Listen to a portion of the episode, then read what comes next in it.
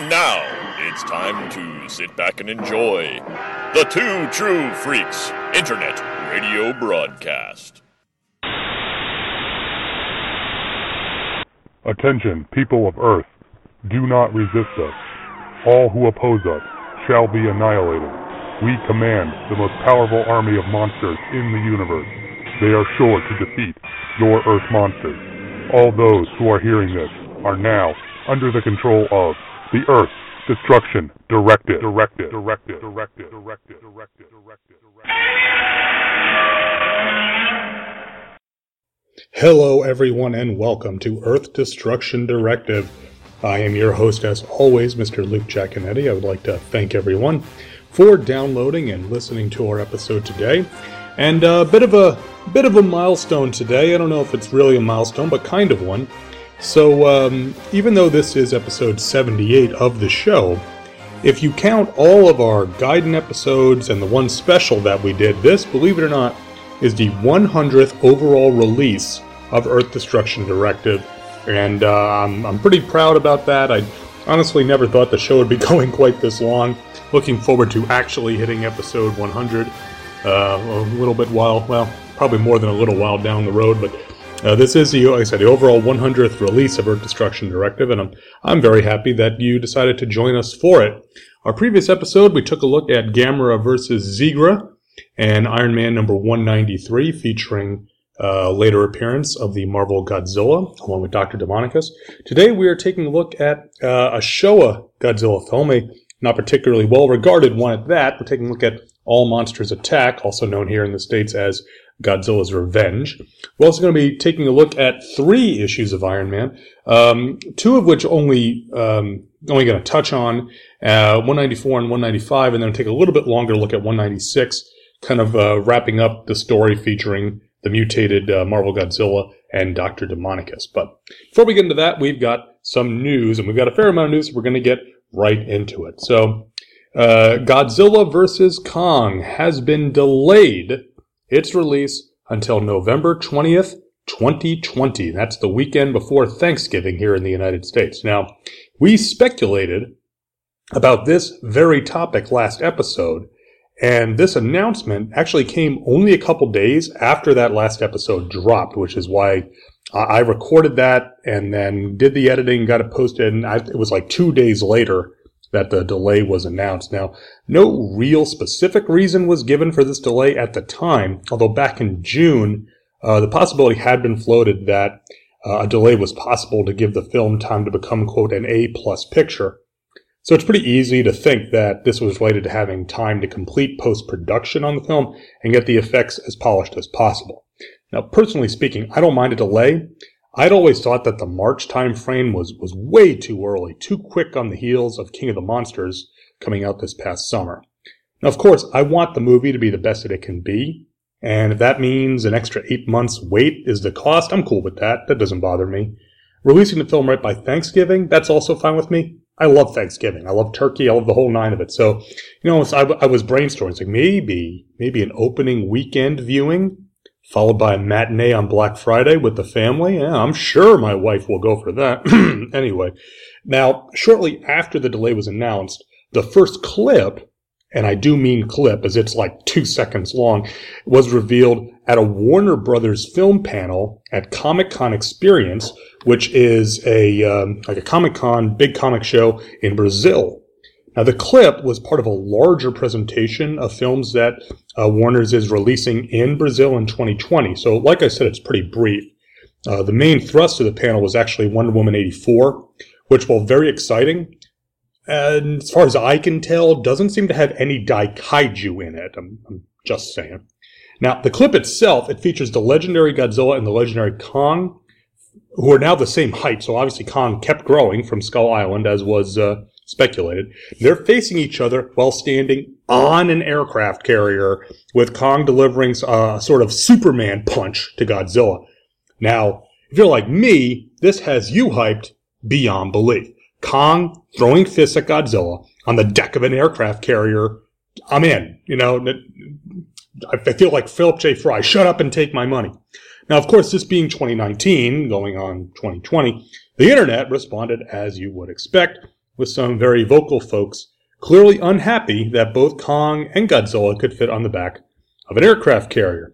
Which is, you know, that's all well and good as far as nerd complaints go, but for the love of Mothra, can we at least wait until we see the scenes clearly, not from shaky handheld footage that was taken down off of Twitter shortly after it was put up before we lose our minds? You know, I, I talked about this back when King of the Monsters came out.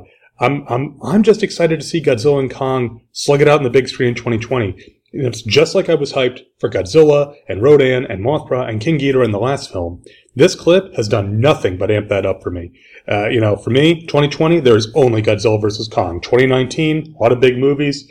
There was that something with Thanos. Man, you might have seen that one. King of the Monsters was the movie for me in 2019. 2020, Godzilla versus Kong, all the way.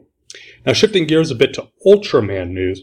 Now, um, we talked about this before, but just kind of to, to, close the loop on it, so to speak, a final judgment was issued right at the beginning of December from the U.S. Court of Appeal for the Ninth Circuit in favor of Tsuburaya, confirming the earlier ruling back from November of 2017 uh, that Tsuburaya owns all of Ultraman, including the rights to export that property elsewhere in the world.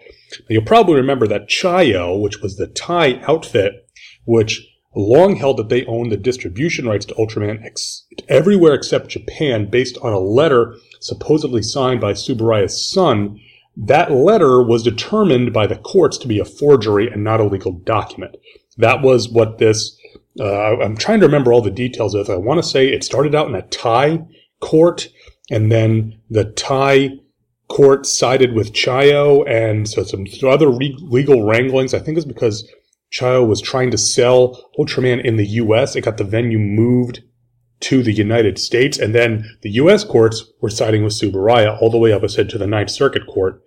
Um, so with Tsuburaya winning this, this ruling and the appeal, Chayo at this point, they have really no recourse except to go to the US Supreme Court. And frankly, that just seems unlikely. I mean, there's, there's been, I'm not going to get political. There's actual like important cases that go to U.S. Supreme Court. The rights to Ultraman, I don't think that Chaiyo has the money or the chutzpah to really take it all the way to the Supreme Court. And frankly, I hope that if they apply for that, it gets thrown out just on on on, on its face. Frankly, um, but now hopefully, hopefully, this is the last that we will have to hear about all this legal wrangling and that Tsuburaya will be able to do what they wish as far as exporting Ultraman. Now, speaking of exporting Ultraman, the next two sets from Mill Creek, Return of Ultraman and Ultra Fight Orb slash Orb Origin, those Blu-rays are up for pre-order on Amazon.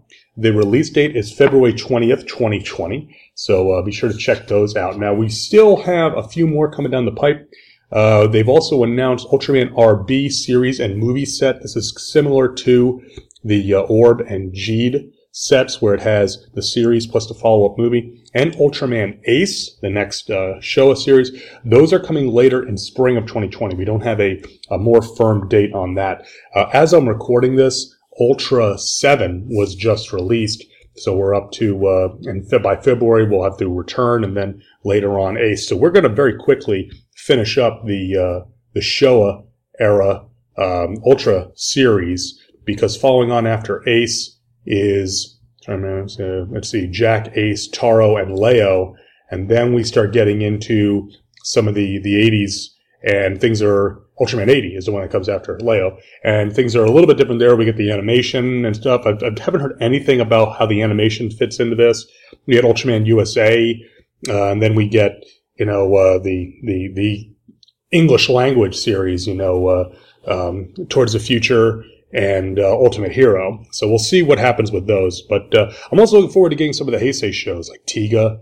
You know that uh, the Tiga DVDs were always kind of wonky, and that three of them, three of the four were easy to find, but one of them was super hard to find. So be interesting to see where that goes. I am all in on this, as I've said. So uh, I am eager to get my hands on all the Ultraman, just all of it. So uh, shifting gears again Raiga, God of the Monsters, is up for pre-order. It releases on February 25th. Now, you might be saying, look, I've never heard of this movie. Now, this is actually the second film from director Shinpei Hayashiya. And this follows on from his earlier film, Deep Sea Monster Reigo, aka just released on DVD a little while ago. Reigo, King of the Sea Monsters. Now, I, I own Reigo, but I have not seen it yet, and that will be rectified soon enough. That's a preview, folks. And Raiga looks pretty cool as well. Um, these are independent uh, films that were uh, Daikaiju filmed from the 2000s.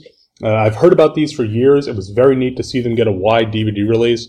Uh, I actually was just uh, reading some stuff on Twitter about how a lot of people are mistaking these for like mockbusters based on the way that the DVD art looks and the English titles that they've been given. And I kind of have to agree because I did have, um, I want to say it was Mark Kallenbach. And if it wasn't you, Mark, I'm sorry. And whoever it was, if I get this wrong, I apologize. I don't have it right here in my notes. Actually posted on my Facebook saying, Oh, I must have missed this one, but maybe it's a good thing I did, thinking it was a mockbuster.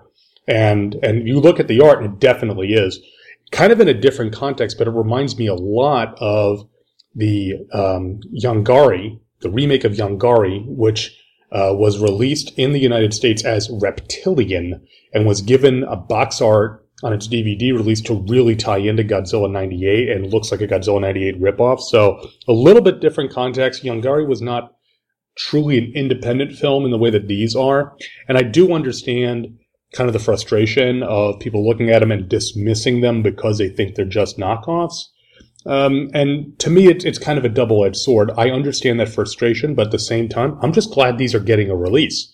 At least, even if they're not going to necessarily play to a wide audience, I don't know that these indie Daikaiju films were going to find a super wide audience to begin with.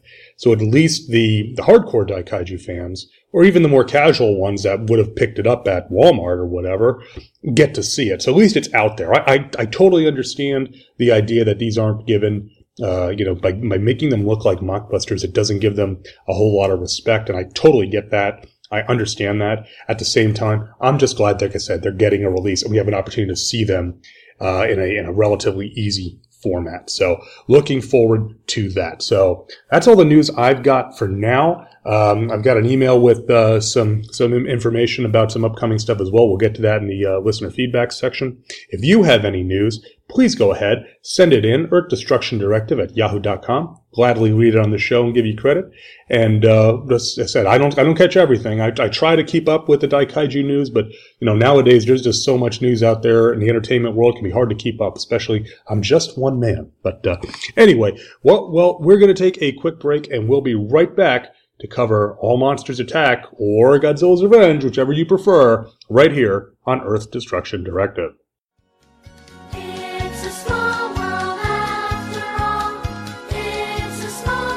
Great comics come in all shapes and sizes. Coming soon from the Fire and Water Podcast Network.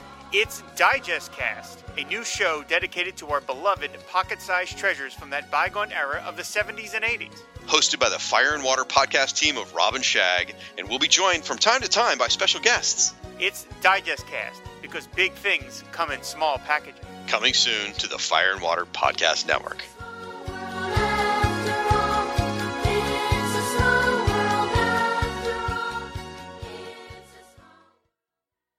All right, we are back here on Earth Destruction Directive. All Monsters Attack was released in Japan on December 20th, 1969. The release was part of what Toho called a Toho Champion Matsuri, sort of like a film festival, releasing the film alongside several shorts and other features. This was actually the first Toho Champion Matsuri of uh, others that they would do in this uh, into the 70s.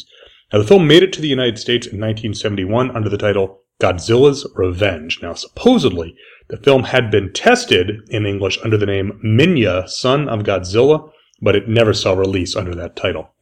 Our writer is Shinichi Sekizawa. Our special effects are credited to Eiji Tsuburaya, but um, Tsuburaya was very ill at the time that this film was being made, and it actually the credit was given to him out of respect by director Ishiro Honda. Now Honda actually directed the human scenes and the monster scenes. Did the monster scenes with the assist the assistance of Tsuburaya's first assistant, Teruyoshi Nakano, who of course we know would go on to become uh, uh, essentially uh, successor on the Godzilla series. Our producer was Tomoyuki Tanaka, and as I said, the director was Ishiro Honda. Now our synopsis this time comes from uh, David Kalat's a critical history and filmography of Toho's Godzilla series. I really like this book. It's from McFarland Press.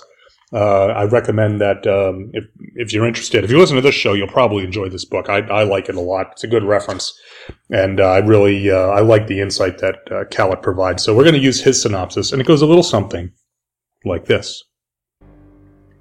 Ichiro, a latchkey kid of working class parents, lives in an industrial apartment complex.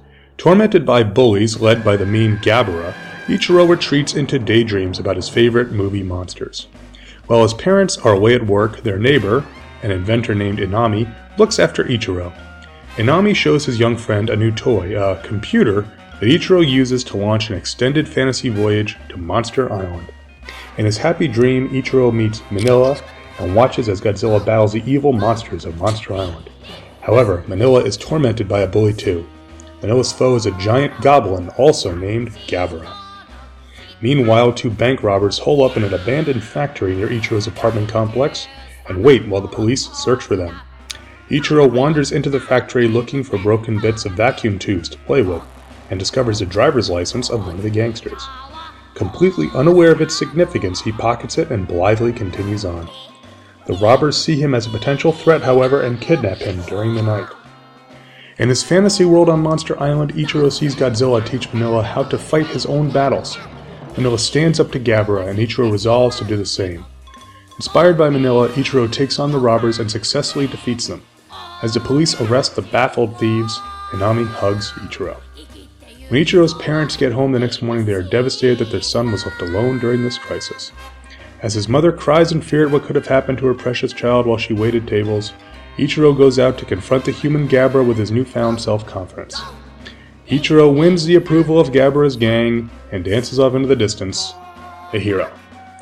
So that's uh, that, that's a pretty good synopsis. Uh, most most Godzilla fans are aware of this film being the one with the kid in it, and Godzilla was not known for having children in the film. There's a couple of instances of kids playing major roles. This is the big one, and it's it's very interesting because um, the uh, th- this you know the the Godzilla series took a turn you know in in uh, in 64 when Ghidorah the three-headed monster with the idea of making Godzilla a hero and it had slowly evolved away from its more um, I don't want to say hardcore science fiction because there's never hardcore science fiction, but it evolved more into like a family sort of thing where there was something in the uh, film for everybody. Here, we've completed the, the the turn, and it's strictly a kids' film, and we'll talk about that more as we get into it. Now, I'm going to give a little bit of background here. I got another book here. This is the Big Book of Japanese Giant Monster Movies: The Lost Films by uh, John LeMay. And LeMay has just a little write up here about some of the original concept for All Monsters Attack that I, I thought would be a good uh, good information to share. Now, now, LeMay writes initially, this film wasn't the stock footage opus it would eventually become, and would have featured new footage of Godzilla, Minilla, Gabara, Kumonga, the Oodako, the giant octopus, and Rodan. Godzilla would have fought Oodako in the water in place of the Ebirah stock footage, and Rodan is a kaiju which chases Ichiro through the jungle rather than Kamacuras as in the finished film. Now, Toho's big budget Latitude Zero, also 1969, did not do well at the box office. Noticing the stock footage laden Gamera vs. Viras was doing huge business, Tomoyuki Tanaka decided to keep costs down on the next Godzilla movie by having Shinichi Sekizawa make it revolve around stock footage. And uh, LeMay adds, it did not pan out for Tanaka as it did for Daiei.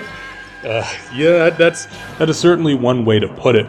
Um, you know, it's, it's interesting. I've, i associate this movie so much with that stock footage just because uh, it's such an integral part of it that it's hard to imagine it without it. Uh, the idea of Godzilla fighting Oodako, I really like that. You know, we got to see Kong fight Oodako.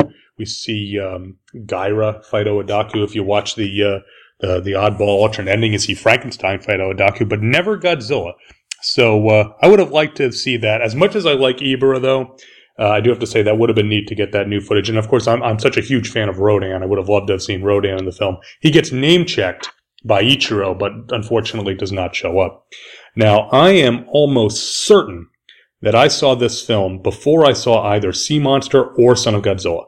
And I've been aware of this film for a long, long time.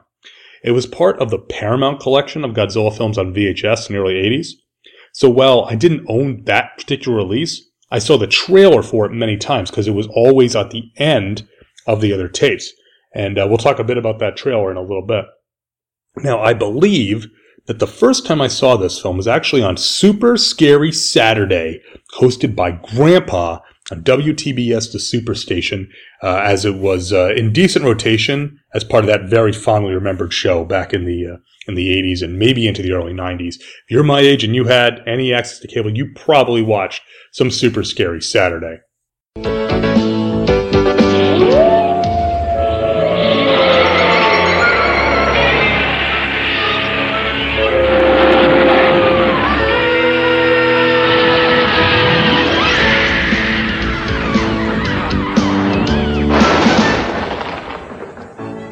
Oh, hi.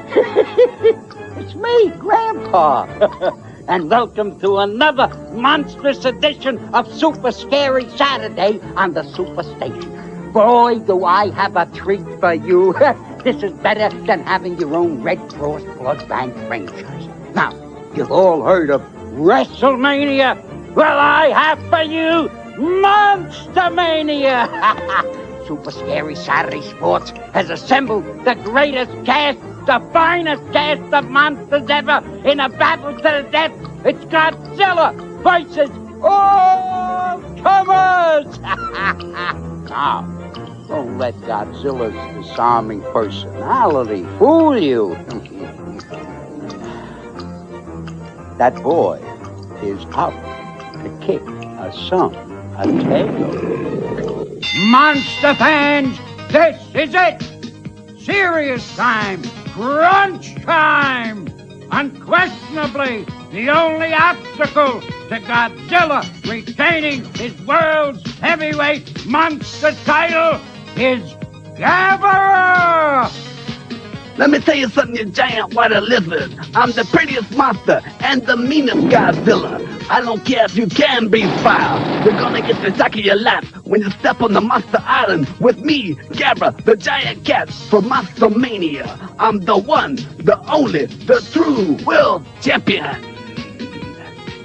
You may be pretty, Gabriel, but you're also a sissy. You're even my little boy can whip you. You're gonna flip when you see the new moves I perfected for Monster Mania.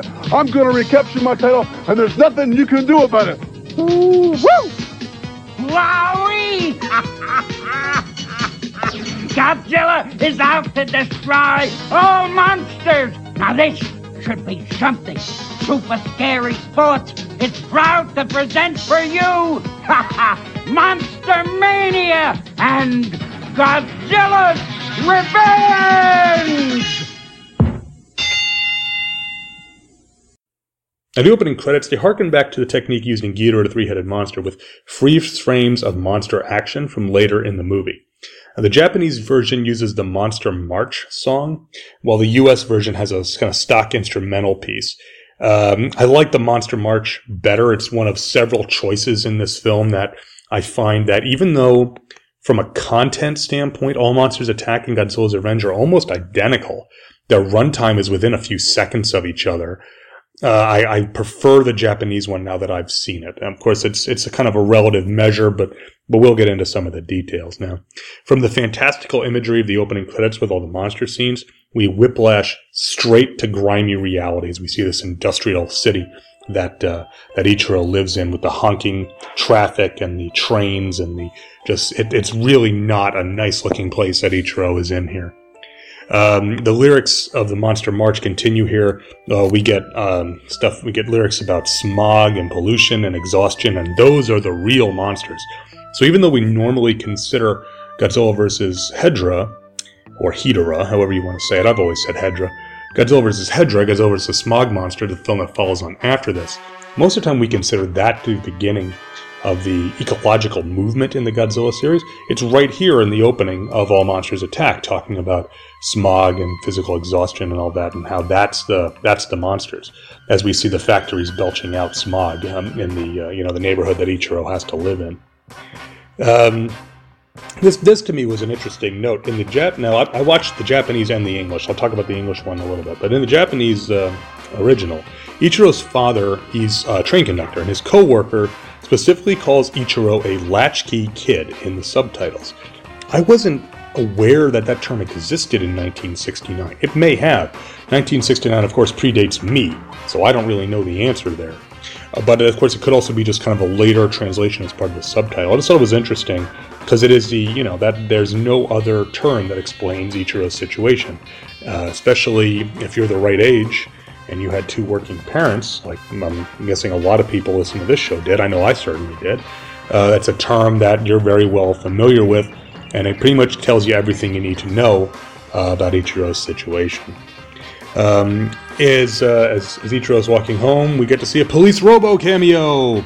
Oh, Police Robo! I'm a I, I'm probably fallen way too hard into the Machine Robo slash uh, Machine Men slash Robo Machine slash GoBots hole over the past year. Uh, Police Robo, uh, better known here in the U.S. as the GoBot Hans-Cuff, is a classic um, Japanese uh, police car, and he looks exactly like he does in this movie. So uh, I just thought it was funny. I expected, uh, you know, it's like where's Turbo and uh, Cy-Kill and Leader One and the rest of the GoBot crew. But uh, just a little aside, the Machine Robo in Japan, all the non-monstery looking ones were all good guys. So it's okay if you want to display them together. It's totally cool. Just say it's a Machine Robo display instead of a GoBots display. Moving on, because I'm the only one who cares. Uh, in Ichiro's little closet where he uh, pulls out his uh, his radio, or quotes up to the mic radio that he uses to uh, to to do his his uh, pretend play, we see Ichiro. He's got a Godzilla toy I'd forgotten about that. When you open it up, he's got a Godzilla toy there. It reminds me of a scene in Ultraman where Pigmon is actually in a department store. And he's just kind of sitting in the department store because Pigmon's not a, a vicious monster. And all around him are the uh, the vinyls of Ultra Kaiju are all around. I don't know if they're vinyls, but the toys of the Ultra Kaiju all around him. So I just thought that was odd. Here, at least, gets the idea that, you know, Godzilla is a fictional character, not a real character. Whereas in that one, it's like, well, it's a little clear why they have ultra monsters, but if they shot on location, so it was only appropriate. Now, as Ichiro begins his fantasy, it has an, uh, the, the film is in an oval frame with kind of a jeweled background around it while we see him on the jetliner.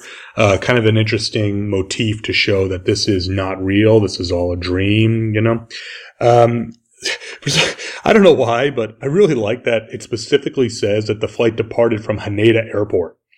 For some reason, that detail really makes me smile. It's not just any flight. It's a flight from Haneda. So you know it's like a, that's a big jet, right? They're flying out of a big airport like that. I have no rational explanation for why that amuses me. It just does. Now we arrive on Monster Island at about 15 minutes into the movie. Structurally, the film is very episodic, pretty much as you'd expect, moving from real world to fantasy world fairly regular intervals. Our first segment here starts with a recut version of the first fight between Godzilla and the Kamacuras from Son of Godzilla. Most of the battles there, it's cut together a little snappier. It's got a jazzier soundtrack. Uh, it's almost like a music video, kind of the way it's cut, because there's a lot of quicker cuts, whereas the fight with the Kamacuras was shot a little bit more traditionally. Uh, I suppose that one could consider this film the third part of the Island trilogy, as suggested by listener Jack Bond a while back following on from Ebirah Horror the Deep and Son of Godzilla. Of course, that is because it uses a bunch of footage from those movies, so is it really a trilogy? Eh, I don't know. I don't. I, write me in. What do you think? Do those three movies form a trilogy when the third movie is like, uh, you know, half of the first two movies just edited together? I don't know. So now Ichiro, he, uh, he climbs a tree and sees some of the other monsters who live here on Monster Island. We get Gorosaurus, a stock shot from King Kong Escapes. We get Manda with a shot from Destroy All Monsters. Uh, perennial fan favorite Anguirus, another shot from Destroy All Monsters. And the giant Condor from Godzilla vs. the Sea Monster. Now, there is, I don't speak Japanese. That would make this show a lot easier in a lot of respects if I could speak Japanese, but I can't. So in the in the US version, Ichiro just says, "Oh, look at that." He doesn't call it the monster anything. In the both the Classics Media DVD and the just released Criterion Blu-ray, he he calls the monster the giant condor. but the the dialogue that he says, it's Owari. I can't even pronounce it right. Owari is giant eagle. So this monster is actually the giant eagle, but the subtitle says giant condor. So it's it's a big debate. Are these two different monsters? Clearly it is. In Ichiro's fantasy world, the giant condor was a, was an eagle and not a condor. He doesn't look anything like an eagle. He looks like a condor. I mean, if, as much as you know, more so than an eagle anyway. Uh, it's it's tough. You know, it's like I I, I understand that you know uh, Daikaiju Otaku we, we like to classify things, we like to be very specific about things. This one's tough though because the subtitle even says giant condor. So is he? It, it, it's is it, it's a subtitle error if he's supposed to be saying giant eagle, but he says giant condor, but that's the official release. So it, um, you know what? Just just roll with it. It's a giant bird. Let's just leave it at that. So uh, we go directly into the giant condor scene, giant eagle or giant condor. It's still the giant condor scene from Horror the Deep, meaning that Godzilla has radically changed appearances as we move from the Sun Goji suit back to the suit used in Ebirah Horror of the Deep, which was the Monster Zero suit. So uh, get used to that because Godzilla changes his appearance over and over in this film. That's the uh, the danger of using stock footage. Admittedly, it's not as bad as God- Gamera versus Viras, where some footage is in black and white in an otherwise color film, but uh, but it's pretty noticeable. So Ichiro, uh, following the fight with uh, with the giant giant eagle, Ichiro gets chased by the Kamacuras, falls down a big hole. Now, this scene of him falling and screaming is etched into my brain thanks to that Paramount come trailer, VHS trailer for this movie as part of that Godzilla releases, because that's how it ends. It ends at him falling, going, ah, and then it goes right into the trailer for Godzilla versus the Thing. So I, again, I always remember that ridiculous scream of his in the dub because of that. Uh, when he's at the bottom of the hole and he looks up, Kamacuras peeks in at him. That is the only new footage of Kamacuras in the film, and it's not even, we don't get to see his whole body. We just see kind of his head peeking in, and then he kind of walks out. Now, after helping Ichiro out of the pit, we meet Minilla, who is uh, down at child size. The suit doesn't appear changed other than apparently a mechanism in the mouth to allow it some motion so that he can speak to Ichiro. Now, Minilla's voice is a very big difference in the two versions. I said earlier about uh, the use of Monster March versus the stock music. Uh, this is this is another one that really goes in the Japanese version's favor. In Japanese, Minilla has a kid's voice. It is a woman making it, but it's still like a kid's voice. It's put through a filter. Sounds a little tinny and odd, so it'd be like a monster saying it, but he does sound like a kid. In the U.S. dub, Minilla sounds more like a cartoon bear than anything else. I far prefer the Japanese presentation. It, that, that, that ridiculous voice that Minilla has is one of the things I've never liked about Godzilla's Revenge. And it's fixed, to me, it's frankly, it's fixed completely in All Monsters Attack. Again, whatever you think of the film, just that particular aspect of how Minilla's voice is handled is much better in All Monsters Attack. Uh, now, Minilla has a great line here where he says, Oh, I won't hurt you to Ichiro. Ichiro asks if he means it. Minilla says yes, adding, We don't lie, not like humans. So I like that. Again, going back to Ghidorah, it seems that most monsters do not have a particularly high opinion of humanity. Uh, this scene, we, uh, at the very end, we get our first look at Gabara, you know, besides the credits. Uh, but then it's back to a real world using a, a, blackout dissolver. Everything goes black except the lighting on Ichiro. And, uh, he yells out for his dad and then he's back in the real world. Uh, Ichiro's mom, we found, has to pull a double shift. She says as a maid, but she is dressed in like a kimono and all, so are all of her coworkers. Is she made at like a bathhouse or a hotel? I'm guessing maybe like a, a fancy hotel that would have them dressed like that. Um, and according to Ichiro, this happens all the time. Yeah.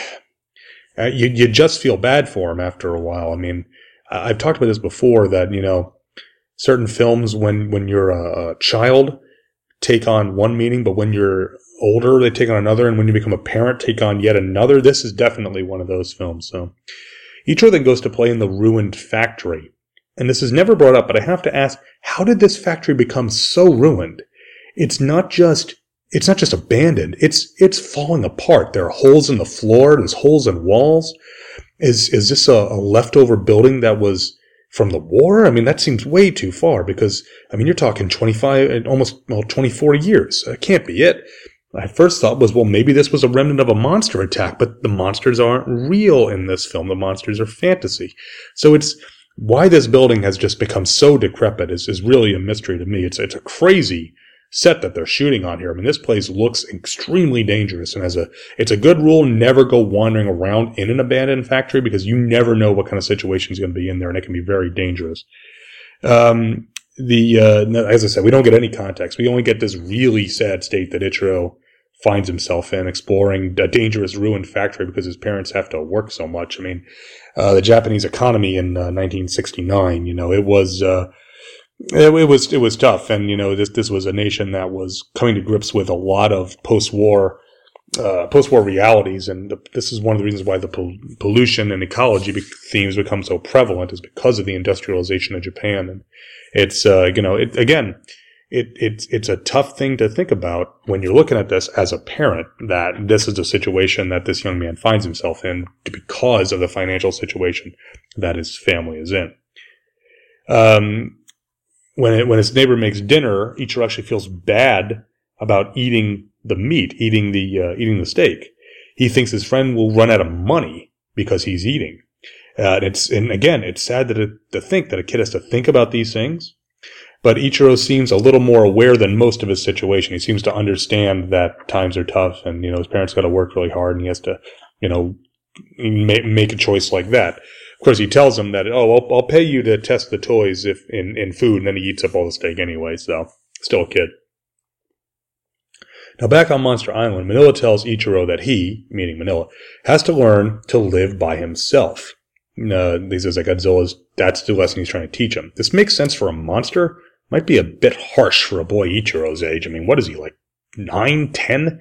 I mean, uh, you know, that, that's I, I understand. I'm looking at it as a parent in 2019, but that's a bit much, you know, for uh, the, even the 60s, I'd say.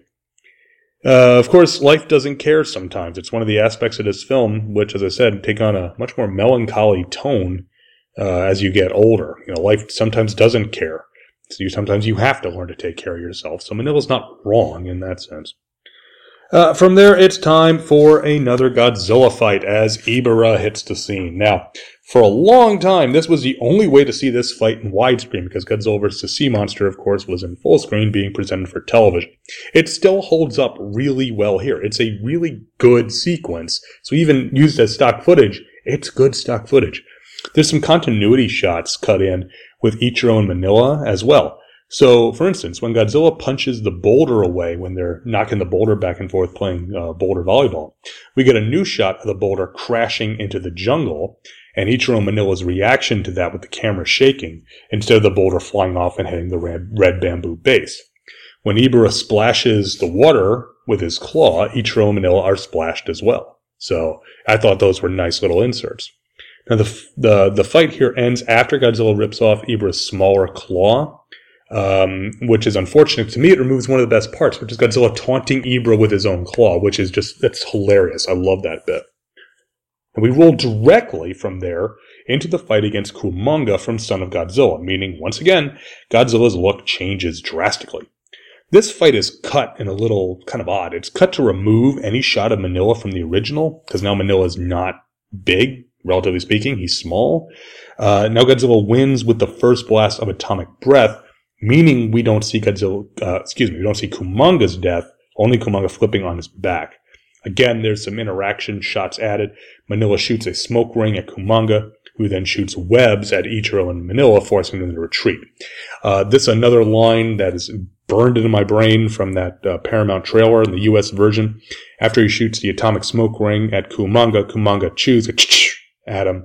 And Minilla goes, How do you like that, weirdo? So uh, my, my brother used to say that to me fairly frequently. The next scene is Minilla and Gabara. Uh, it's pretty short, but you know, it's at least a new scene, which we haven't gotten much of here. The lower quality of the effects, it's pretty evident compared to the earlier scenes. You know, even Son of Godzilla with its uh, obviously goofy Godzilla suit, we talked about this at length in our episode about it. It's shot a bit better than the new stuff. Again, um, the, just the, we talked about this when we about Son of Godzilla. Even though Godzilla looks odd, Kamacuras and Kumonga work really well, and their fights are well put together. Uh, but you know, all that said, the new stuff is still well done. It's a lush jungle set and some nice suits. Now, I've heard Gabara described alternately as a troll, an ogre, an oni. That reads. He's big, he's green, he's scaly, he's ugly, he's mean, he's got horns on his head. Okay, good enough. Uh, G- Gabara always reminds me of an ultra monster because he doesn't have a tail. And now, yes, lots of ultra monsters have a tail, but that's just where my brain goes. Of course, there's a reason why the bully monster has no tail. Am I right? Am I right? Uh, Gabara also has a bizarre roar, which wouldn't have been out of place on Ultraman.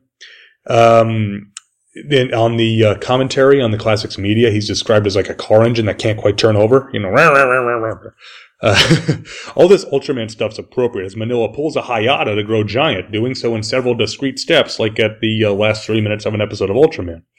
Uh, the fight doesn't really last long. Gabara literally kicks Minya away like a soccer ball, causing the younger monster to revert to a child size and uh, retreat because discretion is the better part of valor. Next, we catch back up with Godzilla. It's the red bamboo fighter jet sequence. So once again, Godzilla has switched up his look. Uh, Minilla has a great line here in the Japanese version. He goes, humans have come to invade the island again, suggesting that the monsters, well, at least the Earth, mon- the Earth monsters, I suppose, uh, they're content to simply hang out on Monster Island but get antagonized by humans. Uh, thematically, I tie this to the end of Destroy All Monsters, uh, with the uh, monsters living happily and peacefully on Ogasawara Island. Hey Nathan, hey Jimmy. Um, shout out. Um, and, and you guys are listeners who heard the Destroy All Monster episode, remember, I really liked the idea of the monsters living peacefully. So, uh, this scene pretty much straight from Ebirah Horror of the Deep. Favorite of mine because of Godzilla's agility and the camera work. He's kind of jumping around, attacking all the, the jets. The pilot POV shots as they streak towards Godzilla has always been a favorite of mine. It looks like, uh, it reminds me, we got a similar type of shot in Godzilla in 1985 with the fighter jets attacking. We see kind of the pilot's point of view. Following on for the red bamboo attack, we get a new scene of Godzilla teaching Minilla to breathe atomic breath. Now the scene is similar to the one from Son of Godzilla, but for whatever reason, it's shot new.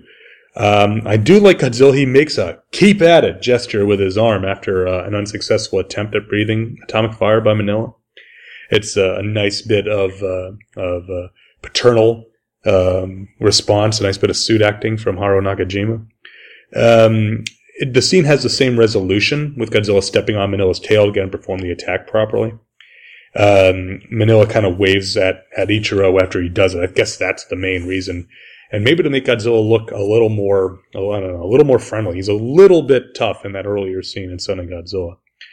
Um, Ichiro's watching from the from the sideline, so to speak, and he gets snatched by the man eater, which is uh, the big, you know, humanoid looking plant thing. It would have been neat to see the vampire plant from Mothra in this scene. You know, they already had one carnivorous plant, but yeah, oh well, it's fine. The scene, it, it's pretty obvious watching it now on DVD if you know where to look that it, you see the guy in the suit. But let me tell you what, that suit actor is still pretty well blended in with the scenery. And on VHS and broadcast, you couldn't really see him. Even if you knew he was coming, he was hard to see back there. Back in the real world, Ichiro is kidnapped by the thieves. When he cries, he and and the one of the thieves gives him grief. He says even a boy can be scared. Seems a bit more sensitive than the dub, which has what did the thief say? You cry like a girl. You are a boy, right? oh, yikes! That hasn't aged well. um, human conflict notwithstanding, we quickly end up back on Monster Island, where Minilla is fighting Gabara. Uh, the choreography in this section is clearly more farcical, lighthearted than the previous stock footage. Almost reminds me of like a Super Sentai show more than a Godzilla movie. Uh, you know, we see Gabara lunging and missing at Minilla and stuff like that. That said, there is some nice notable bits in here. Uh, Gabara grabs Minilla in a headlock and punches him right in the face. Ouch! According to Wikizilla, this attack has a name. It's the hammer punch, and I can see why. I also really like Gabara's shock attack. as uh, little man Machan, who plays uh, Minilla, gets to do some nice suit acting. His arms twitching jerkily as I'm doing up to the microphone for you to see. It's like Minilla's doing a bad version of the robot. Ichiro gets into the action too. He pushes a boulder on Minilla's tail to allow him to shoot an atomic ray right at Gabara's face. It's sensible in this type of film for the kid to imagine himself as part of the fight, but in a way that has him helping Minilla rather than fighting himself. Because if, if Ichiro grows giant and starts wrestling with Gabara, that's a Rubicon I don't think we're prepared to cross in this film.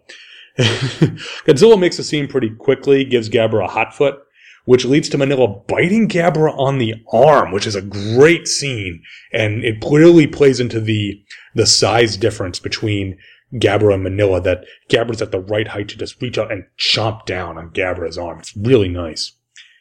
Um, this leads to a, a whole bit where Minilla and Ichiro devise a plan to catapult Gabara, and it's extremely amusing.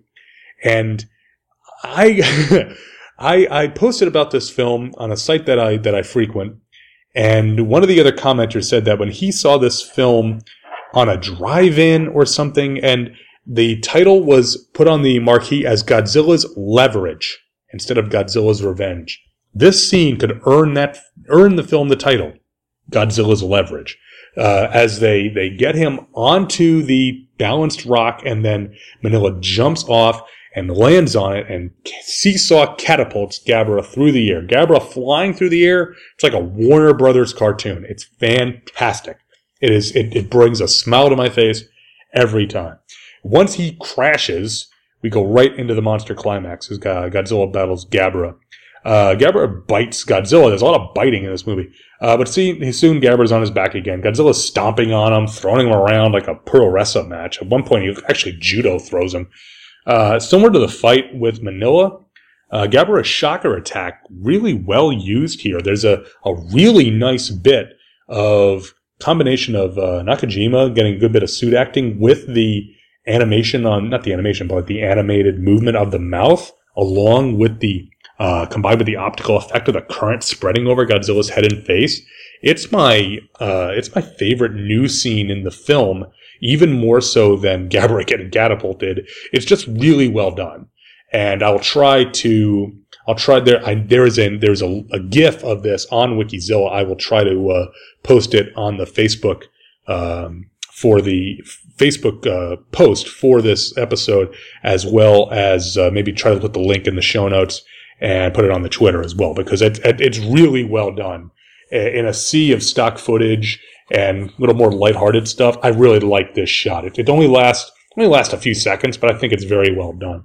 This all is the preliminary to the film's most famous scene, where Godzilla shoulder throws Gabara, and Gabara lands right on his head. Youch!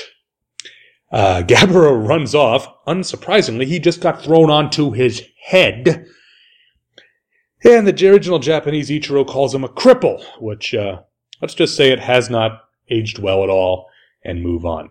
Uh, at this point, Godzilla finally spots Ichiro, but as he moves in to grab the boy, Ichiro is saying, No, don't hurt me. I'm your friend. I'm your friend. We're back in the real world. So, inspired by Minilla, Ichiro becomes brave. He bites a thief on the hand, just like Minilla did to Gabara. Uh, the chase devolves into slapstick for at certain points, with the guy bonking his head and getting a box stuck in his head. So, well, even though ostensibly Ichiro is in danger, one of the thieves is wielding a knife and threatening to, to stab him. There's not much threat evident to the viewer because, you know, they're not as, as that's just, you know, it, I think intellectually we know they're not going to really hurt him. You know, even though he's threatened, it's not a real threat per se. Um, there's a very, very amusing bit where, um, the first, uh, the, the first thief who, um, Ichiro attacks with a fire extinguisher and he gets the image of Minilla using the atomic breath and uses the fire extinguisher and then runs out and the guy chases him and that guy is arrested. The second thief is limping off because he's fallen through a hole uh, down from the second story to the first story and he is limping off and the police I'd say, Hey, get over here, get over here. And as they are arresting him, he is bowing and apologizing profusely. I, there's something very Japanese about that, about a, a, bank robber apologizing to the police as he's being arrested. I don't know why that is. It again just brings a smile to my face. Uh, the next day, uh, Ichiro assures his mom he is all right and leaves for school. She cries, um, knowing how hard their situation is, and it's it's of, you know, she she basically goes, you know, Ichiro goes out to school and she immediately kind of breaks down. It's almost if you imagine she was kind of keeping up a facade be brave for her son. And then she starts crying into her, her apron and goes down onto her knees to pick up the, the breakfast things and try and busy herself. It's a surprisingly real moment in a very strange film. Um, now, in the 1980s, Honda cut this film down to about 10 minutes for a festival screening. Apparently, they did this for just about every uh, Godzilla film for this festival. Tellingly, this was the final scene in the film. They cut it right here. So even though, you know, Ichiro had this scare with the thieves and he had this, he came out brave and he learned some lessons from his uh, daydreams on Monster Island, it hasn't solved anything about the situation he's in. And maybe he's better equipped and he's, uh, you know, a bit, got more self-confidence, but, um, you know, it's, it's still tough. And I will say this, uh, Ichiro is not ignored so much as he's alone just because they are working so much. The father makes a great point that he would like to, you know, save some money and move to a nicer place, but he can't, you know, they just can't afford it. So, uh, you know, it, and yes, it's still awful that he's by himself so much, but his parents do love him. They just have to work in order to, to keep, uh, keep things going and make ends meet. Um, now Ichiro fights his bully Gabara, knocking him on his rear end. Uh, in the Japanese dub, actually says, I don't like bullies. So Captain America, there you go, right there, obvious inspiration. Now this, of him standing up to the bully, in and of itself, that's fine. But Ichiro goes and startles the man on the ladder who is painting a billboard, causing him to fall. That is, I, I can't, I can't abide that. And now I'm going to get serious for a minute. I'm a registered professional engineer. I take safety very seriously.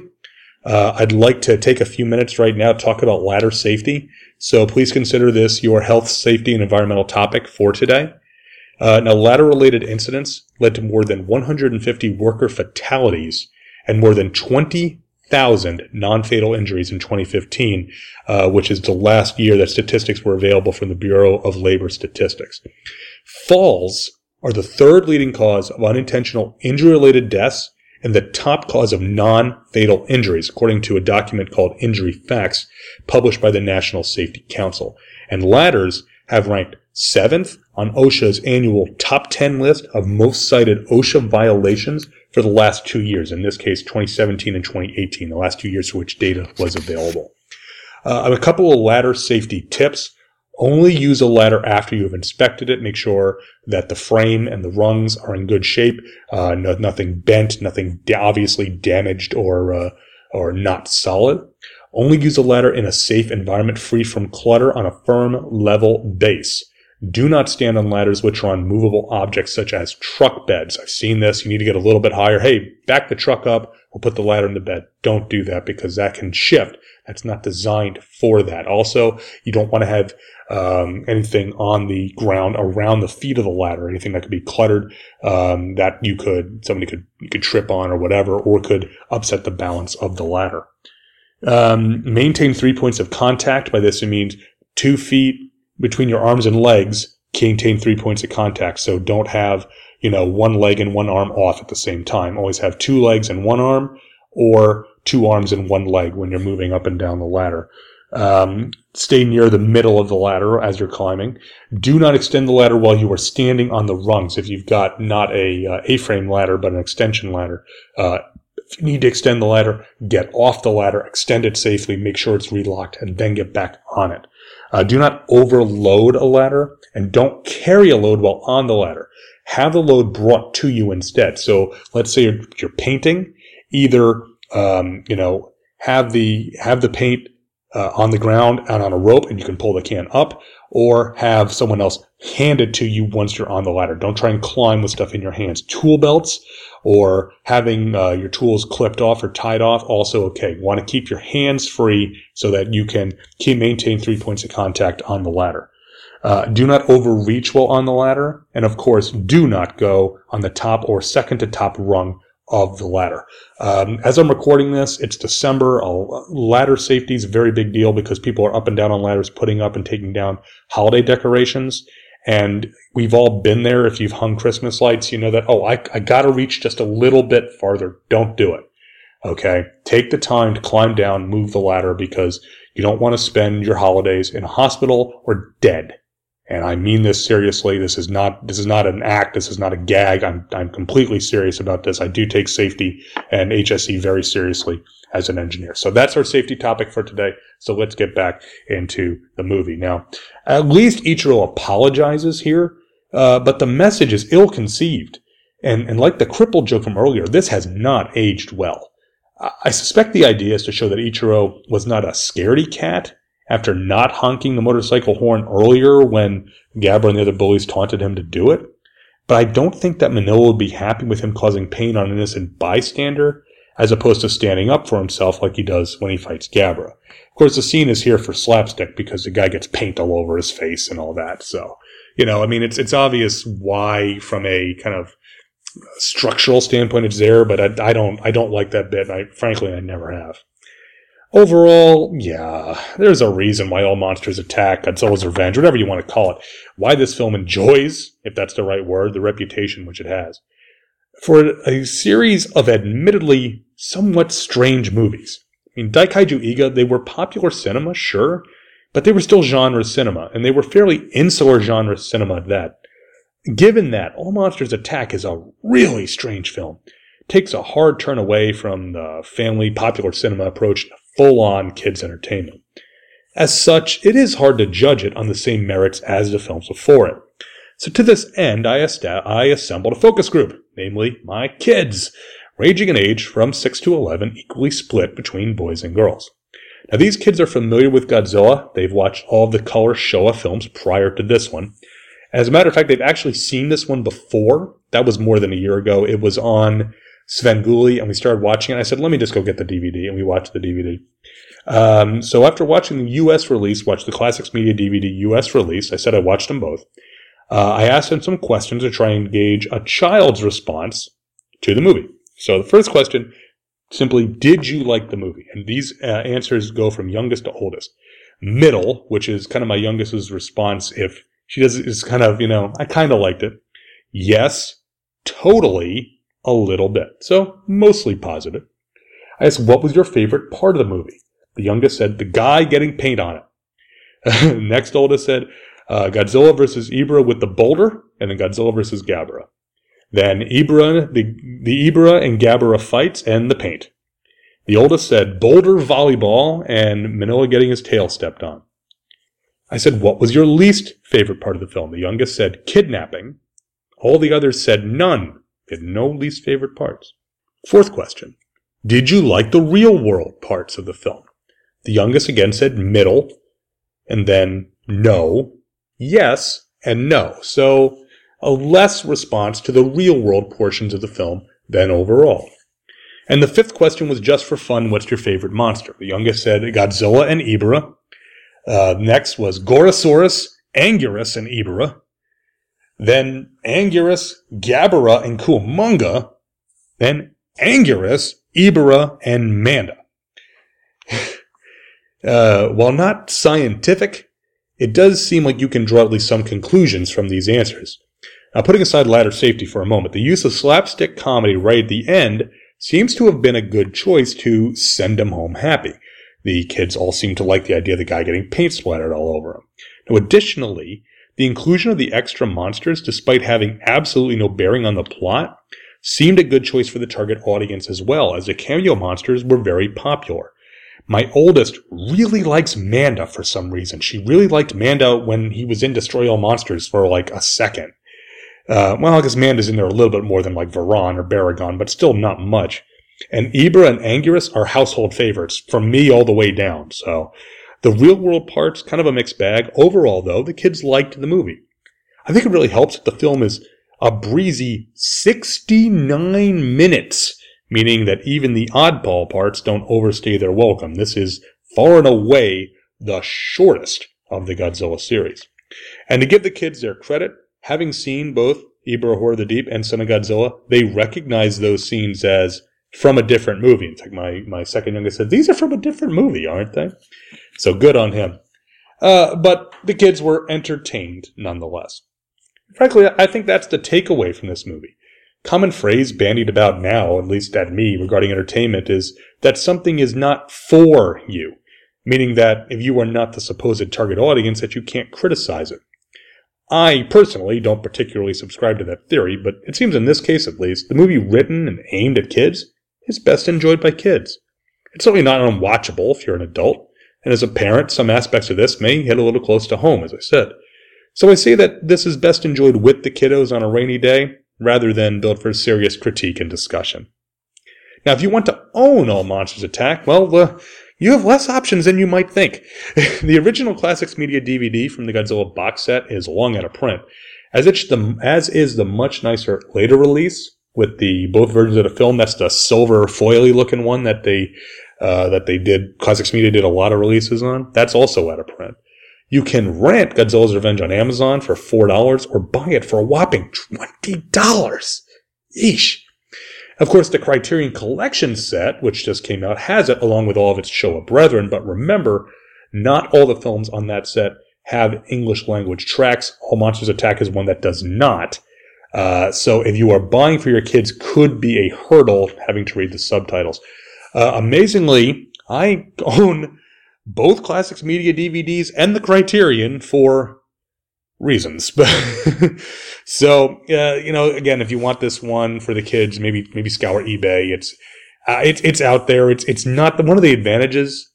I think is because the movie is not super popular. The DVD doesn't get too pricey on the aftermarket. So if you want a copy of it with the English, I think you can find it uh, with relatively easy. So, so what do you guys think? What do you think of All Monsters Attack or Godzilla's Revenge or, or whatever, whatever you want to call it? Uh, I'm really curious about this one. It's such a polarizing film.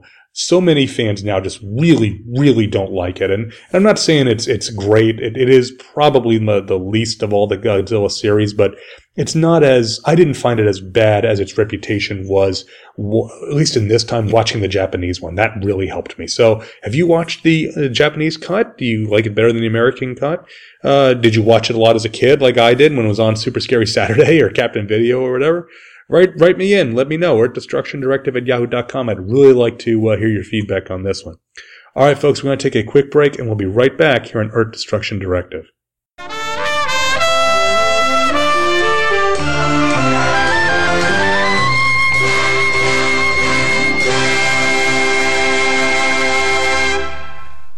Doctor, it burns when I pee. Me too, thanks to Atomic Flamin' Hot Cheezos, the hottest cheese flavored puffcorn snack you can buy without a prescription.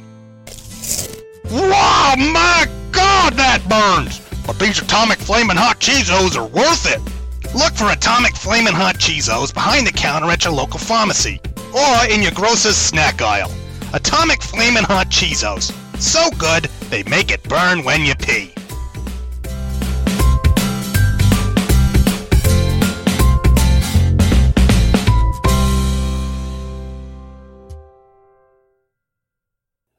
All right, we are back here on Earth Destruction Directive.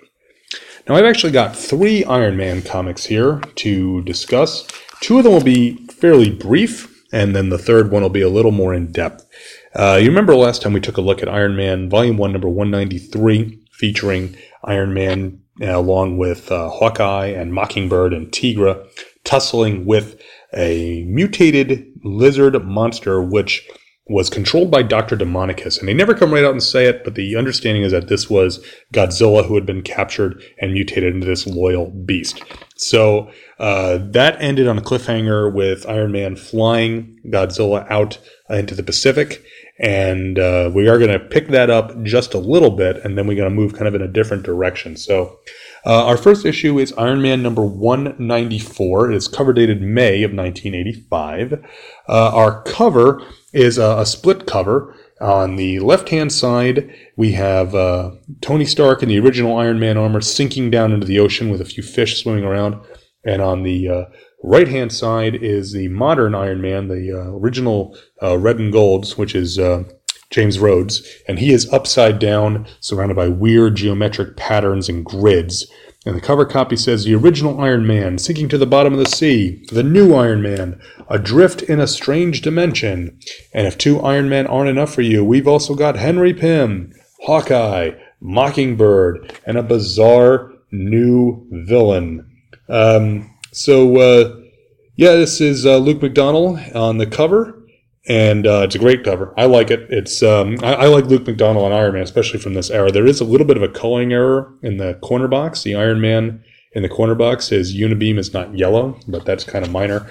Uh, I like the split cover. It kind of reminds me of like an old Tales of Suspense cover with a split cover like that. Uh, but pretty neat. And I like the contrast with uh, the Iron Man in uh, uh, flipped, vertically flipped, so that one is pointing up, right, and one is pointing down and they have very um, stark differences, no pun intended, in the backgrounds between the two, with mostly black inks and some water around Tony, and then bright blue and white uh, geometric shapes around Rhodey. Uh, so in, in issue 194, Godzilla only appears in two panels. That's uh, page one, the splash page, and page two, panel one. Now the splash page uh, has uh, Tony flying with Godzilla over him. It's very similar to issue 193. Godzilla's size is inconsistent. He does look smaller here than he did fighting Tigra in the previous issue. Uh, speaking of which, what happened to Tigra? We actually don't see her in the rest of these stories. I'm not sure what the deal is with that. Um, so uh, you know, so I guess it's uh, you know, unfortunately, like I said, sometimes it's tough with with artists that are used to drawing superheroes drawing monsters sometimes. Um, the second panel, page two, panel one, Tony runs out of power and Tony and Godzilla crash into the ocean. I can only imagine this made a really big splash akin to uh, Godzilla vs. King Ghidorah or Godzilla vs. Mothra 92. Um, yeah, God, Tony uh, thinks to himself that Godzilla has lost interest in him because once they hit the water, we don't see Godzilla again in this issue. Uh, Dr. Demonicus is mentioned in passing by Hawkeye and Mockingbird as they are uh, they're they're they're looking for Tony in a Quinjet, and they go back to get the other wrecked Quinjet, and they talk about Dr. Demonicus briefly. Uh, Tony's story is the main story here, with him in trying to survive being in the ocean and stripping off the armor and getting back, and then him the the character bits with him and Hawkeye. Um, but the action half of this is all Rhodey and Hank Pym trapped in uh, bizarre parallel dimension filled with, as I said, geometric shapes and patterns. It's the dimension where the matter comes and goes when Hank uses his Pym particles. Uh, Hank is in the Dr. Pym phase where he's just doing lab science right now. Uh, it's a fun, if a bit straightforward adventure. Uh, amazingly, this is also the first appearance of the Scourge of the Underworld, as uh, Obadiah Stane uh, and his uh, enigmatic uh, female assistant, who uh, I won't spoil who that is, um, they hire the enforcer to eliminate the termite after the termite failed to kill Iron Man a few issues ago.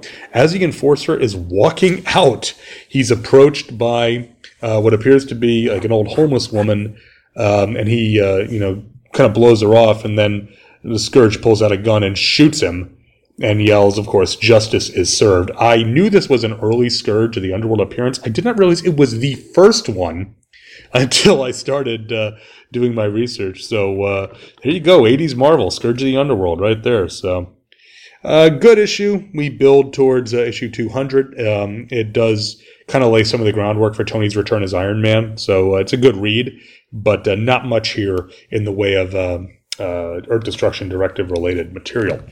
Uh, next issue is issue number 195. Uh, the cover to this one also features kind of that bisected imagery, as uh, in the background we have um, James Rhodes, and on the left hand side we see him on his Iron Man armor, and on the right hand side is, is his, uh, his bare face, his unarmored face. And Shaman from Alpha Flight uh, floats right in the middle where um, Rhodey's forehead would be uh, holding fire in both of his hands, floating in the lotus position. And uh, the cover copy says, Can Shaman help James Rhodes find the cure? They're going to go to the record store and find the cure. No, they're not going to do that. That's the wrong cure. Um, this issue has um, kind of an interesting history to me. Um, if you go back, way back, uh, and go over to the Relatively Geeky Podcast Network, my friend Professor Allen actually covered this issue on Quarter Bin Podcast episode 22 a long time ago, and he had solicited me to send pre-feedback for that as an Iron Man fan. So go listen to that, and you get some of my some more thoughts on this issue.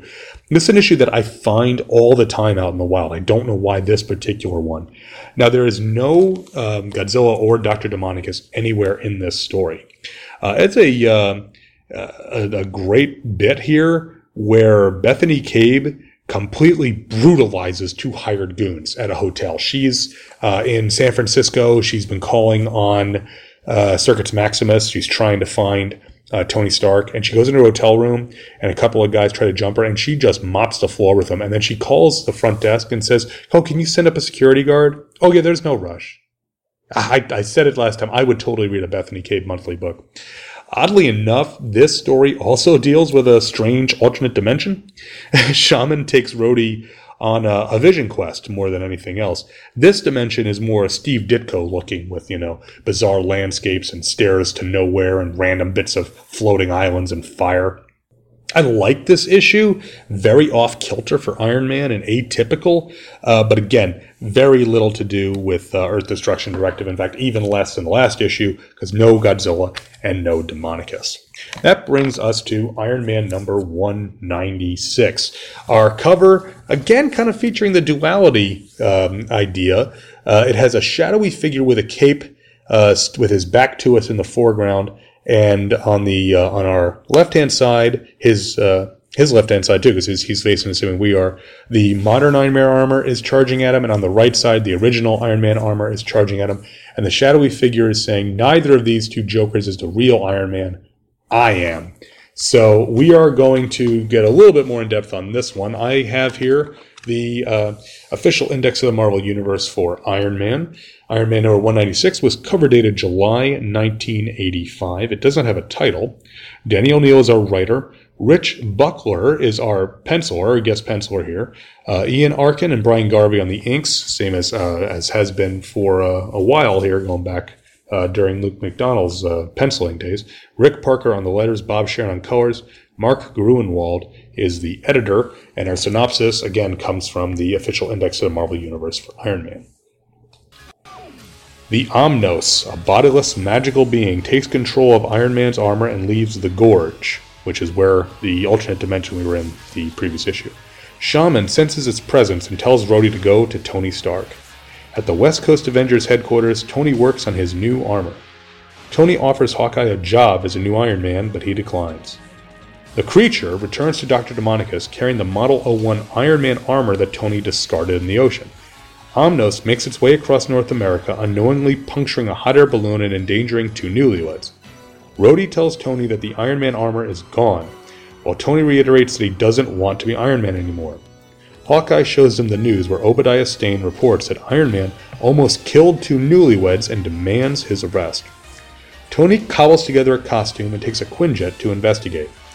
Dr. Demonicus spots the Quinjet and follows, then sees the Iron Man armor and attacks it while wearing the Model 01 armor. Tony immobilizes both armors but falls out of the Quinjet. He uses his new gauntlets to slow his fall. Tony, Rhodey, Morley Erwin, and Clytemnestra Erwin find Dr. Demonicus in his original armor, but Rhodey's armor is empty as if someone has returned it to them. Rhodey hears a voice in his head saying, You're welcome. Uh, so that's our that's our story here. I'm uh, I'm not going to go point by point through that. We had a, a lot of ground to cover, so uh, let's just just get out onto it. Rich Buckler, as I said, takes over as the um, the artist. He does the cover as well, the interiors. It's a little jarring. Um, the first uh, the first couple of scenes, especially the second scene where we get Rhodey and Shaman talking, it, its style is just so different from Luke McDonnell. I'm not as familiar with Rich Buckler. I know Rich Buckler is a very popular guy here on Two True Freaks for some of his uh, other work. Um, it, it just was a little jarring. It's not bad. It's not, I'm not saying that. I like the art. It's just very different from Luke McDonnell. By the end of the issue, though, he definitely uh, won me over and got me uh, really enjoying this, especially as we got into some of the action parts. Godzilla appears in four panels, having retrieved uh, the Mark I armor, which Tony abandoned um, to avoid drowning back in uh, issue 194.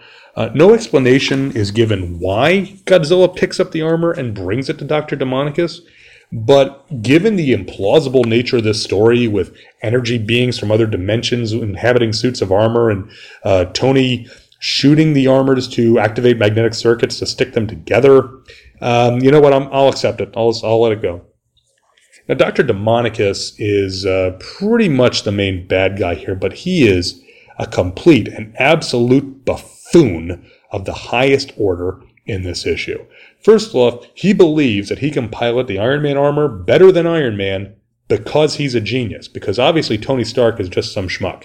Obviously.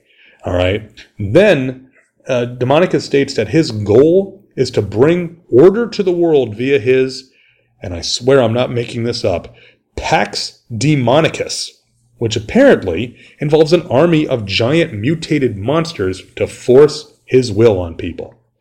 Now, look, folks, I- am not going to mince words. I get that Dr. Demonicus was not a Marvel villain of high ideals and virtues. He was a mad scientist who makes giant monsters for Godzilla or the Shogun warriors to fight. That's what he does. Understand that. Even given that, Denny O'Neil treats him like an absolute fool, which, given the rest of this run, of the Denny O'Neil Iron Man run, makes perfect sense compared to a threat like Obadiah Stane, who played this super long game to drive Tony to the edge and then push him over it, all so that he could move in and take over the company. Uh, Dr. Demonicus is like something out of a Saturday morning cartoon, and he's treated as such. You know, this this was the mid '80s in in Marvel. There was this general push away from more ridiculous aspects, despite you know some of the ridiculous aspects of this story. But that was kind of the general feeling that I've gotten revisiting this. This was a little before my time for Marvel, but man, Doctor Demonicus just comes off like an absolute idiot, and frankly, I'm okay with it.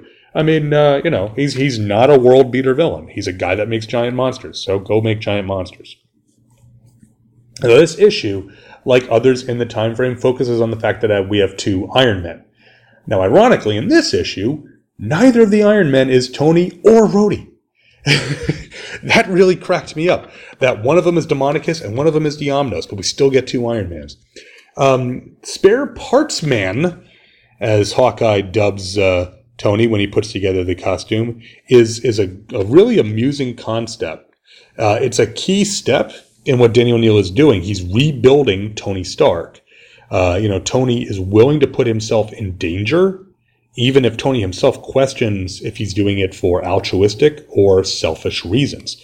Tony even shaves, saying that the beard was part of his drunken persona, or personality, I guess would be the right way to say it, and that it's no longer needed. This is, uh, according to the index, Tony has had the beard since 177, so it's been uh, it's been quite a while that he's been rocking the full beard.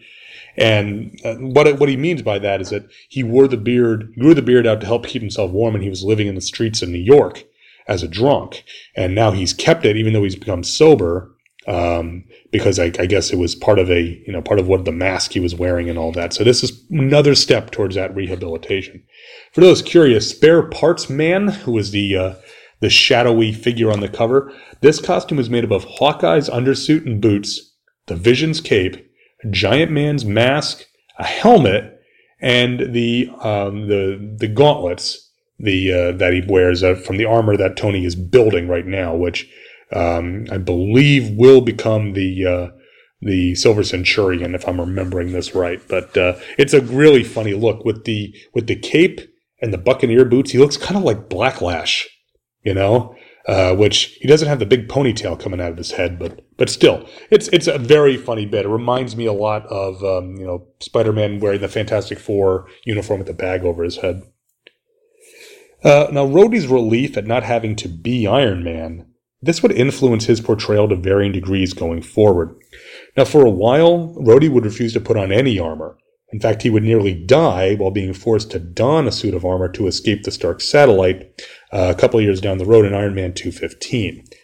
You know, but then by the 280s or so, Rhodey's back as Iron Man. You know, Tony is thought to be dead, and Rhodey's once again Iron Man. This transitions right into him being War Machine, and in fact, starring in the War Machine title, and an identity he would hold for many years.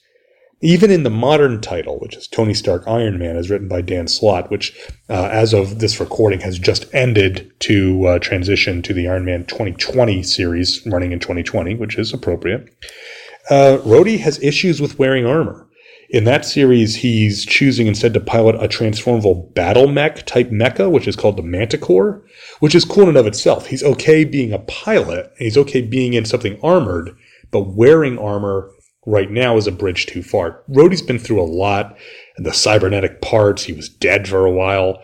Now, Rhodey's a really good character, and I, and I think it befits him to have um, you know so much attention paid to him and I'm glad that he's still still part of the story as as Slott is writing it now, and I hope that continues to go forward. Now, some readers may find Rhodey being kind of shuffled off to the back, kind of off-putting. Uh, you know, this, and by this, by the point here, we're pretty clear that we're going to get Tony back one way or the other, and that Rhodey is uh, going to go back to being a supporting character. But consider this: Rhodey has been Iron Man since issue 169, which was covered in April of 1983 meaning that his run as Iron Man really lasts all the way until November of 85 with issue 200. That's two and a half years that Rhodey was the, you know, air quotes up to the mic fill in Iron Man. That's pretty impressive, especially back in the 80s when this wasn't done as much. In the 90s, I would have understood it. I'm thinking like Kyle Rayner or um, Connor Hawke or some of the other, you know, so-called generational heroes. But doing this in the 80s, I thought was pretty cool.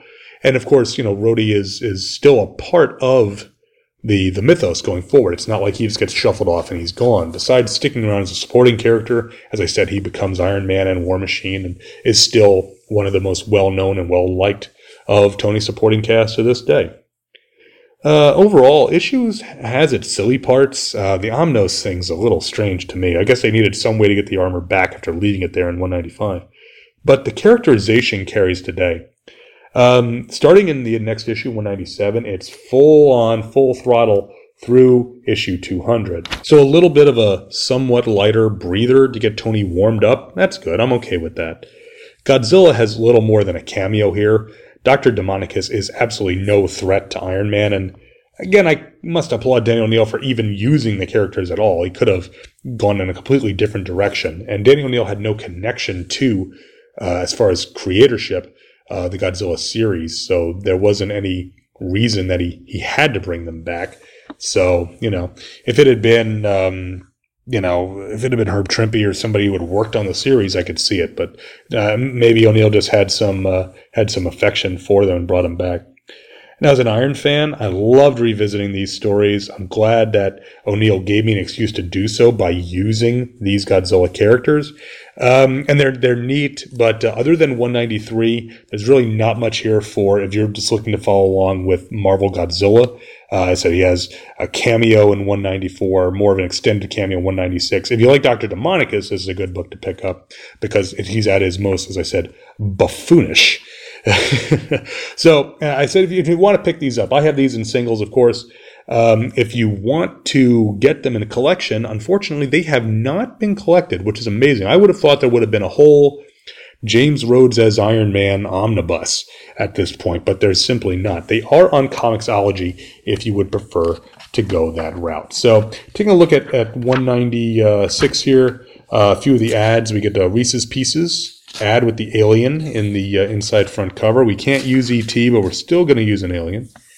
Um, we have an Oreo maze, and I remember I remember doing this maze with uh, uh, in in some I don't remember what comic it was, but I remember doing one of these mazes. I just have a very vivid memory of doing this while sitting down in uh, my uh, in my dad's train room as a little kid. So um, so uh, I don't know. It's just the odd things that stick with you. Uh, Tootsie Roll Swap a Joke sweepstakes. Uh, the joke they show is how do you treat a hog's sore throat? With ointment. Wah, wah, wah. I like Tootsie Rolls. That's the main thing I took away from this ad. So, uh, we get the house ad for uh, Secret Wars 2, everybody's favorite. I'll just move on from there. Uh, hodgepodge ad. Um, let's see.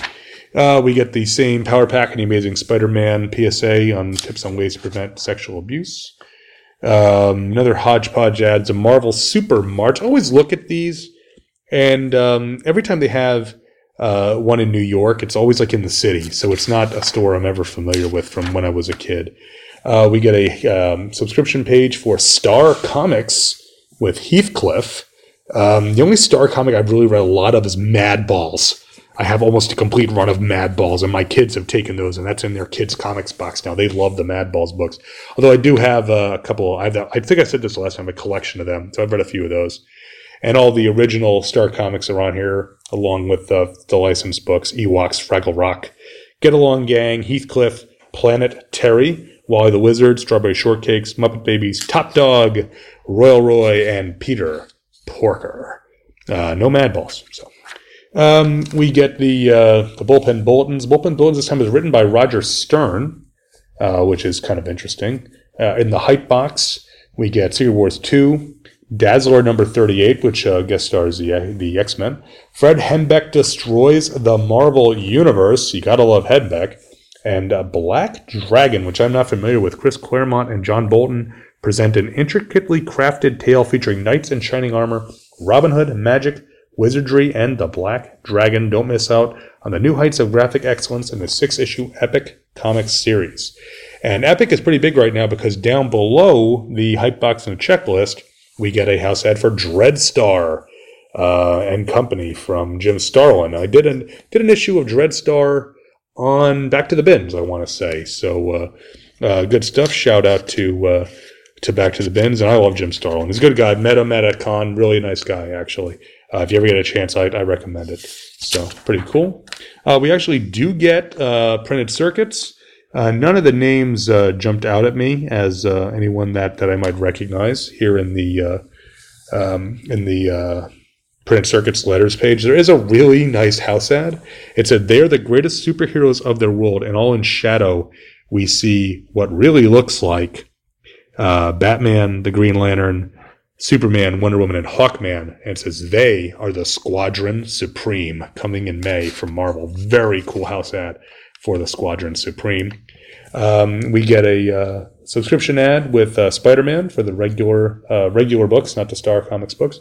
Inside back cover, the Stu Thomsen Power System BM Experience uh, from Huffy. Uh, this ad always kind of stood out because my brother had this bike this white Huffy Racing Stu Thomsen bike. My brother had it. I had a, a red um, a Huffy bike, which was a little bit different, but Jay had this white one. In fact, I still have it.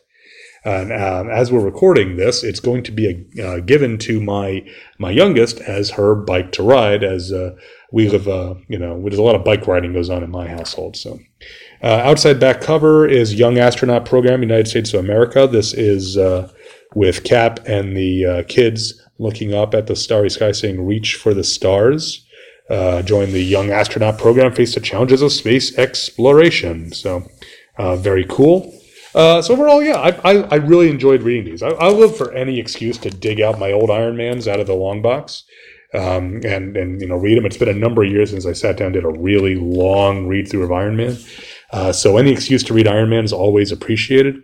And getting to cover these on Earth Destruction Directive, well, that's just a double treat. We got Monsters and Iron Man, two of my absolute favorite things. So, have you read this, uh, this, these Iron Man issues? You're familiar with this era?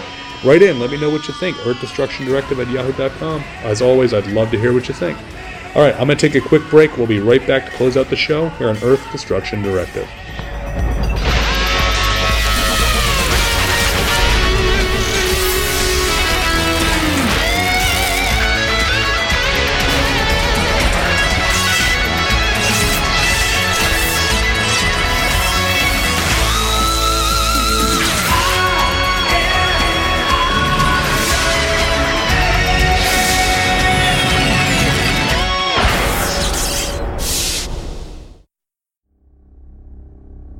Image Comics, formed in 1992 by several creators unhappy with their current place in the industry.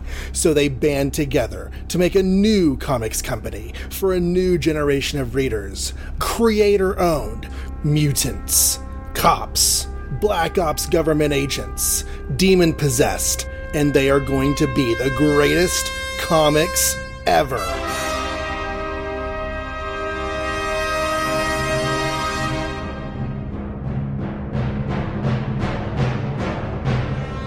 In April of 1992, the first issues hit the stands, and fandom resounded with cries of Pouches? Why are What there is so it many with all the pouches? pouches? What? You don't like pouches? All the Pouches, an Image Comics podcast, is one fan's exploration of those early years of Image Comics. Youngblood, The Savage Dragon, Spawn, and more, with maybe even a few pouches along the way. So come give it a listen at johnreadscomics.com. That's John with no H, just so you can spell it right. All right, we are back here on Earth Destruction Directive. Now it is time for my favorite portion of the show, listener feedback. If you would like to get in touch with the show, you can email us at earthdestructiondirective at yahoo.com. You can also hit me up on Facebook or Twitter. Uh, listen to the outro and get all the info you need if you want to get in touch. So, our email today is from Jason Giaconetti. It's from my brother Jason, host of Bots, Bugs, and Babes, my co-host over on uh, Get Back to the Wrestling and the Vault of Starling Monster or Tales of Terror. And Jay writes in new Blu-rays and news. Hey Luke, as of this email, we have recently had a few great new Blu-ray releases. Ordered the complete sets of Ultraman and Ultra Q. The, br- the price for a Blu-ray set of each series I felt was really reasonable and it included a digital copy. While I have not watched the disc yet, I was disappointed that the digital copies were not available through Vudu or Movies Anywhere. They are available through Spree, which is still great to have them digitally. It would just have been nice to have them on the Movies Anywhere app. I'm hoping to start watching them with my daughter this holiday season. Uh, I, I told this to my brother uh, off air. I was so glad he wrote this because this is a this is crucial. You know, Mill Creek is advertising these all over Facebook, all over uh, pretty much anywhere. I've seen them advertising these just about everywhere online. And part of it's targeted ads. I understand that, but they're really pushing them on Facebook. And I keep saying digital copy, digital copy. And I love that they include a digital copy. It is a little frustrating that it can't sync with your movies anywhere, which is the one I mainly use, or Vudu, or any of the other services. Um, that you have to get another site to go in and and get the digital copy. This is true for all the stuff that Mill Creek's doing. I recently picked up their Blu-ray release of Santa with Muscles, starring Hulk Hogan, well, holiday classic, I suppose. Uh, and that also is through this uh, Spree service. And over the Thanksgiving holiday, they had a lot of stuff on sale for their digital Spree service that you got to watch through this Spree site. I don't even know if it's an app. I think it's just a site. Or if it's an app, I, I haven't installed the app, so I'm not sure. But again, they didn't have to include any digital copy. So it is a little annoying that you have to go through this other service, but uh, at least it is there. It is still, uh, you know, available to. And you're not forced to use it. You still can watch the disc if you prefer. So I appreciate Jay um, bringing that up. And I have watched some of the Ultra Q disc and in black and white. Oh man, is it good looking. The, the, the color stuff always looks sharp on the Blu-ray, but the black and white just looks incredible. So I, I hope that uh, you and your, your girl enjoy watching those. We're working through Godzilla instead of Ultraman in our house, so we'll get there eventually, I'm sure. Uh, Jay continues. The other big release was the Criterion Godzilla Collection, the Showa era films, 1954 1975. Uh, jumping out, this is the one I mentioned uh, previously, talking about All Monsters Attack. Uh, Jay continues. This was a huge announcement when I saw it coming out, and the set does not disappoint. I especially love the artwork and the book they come in.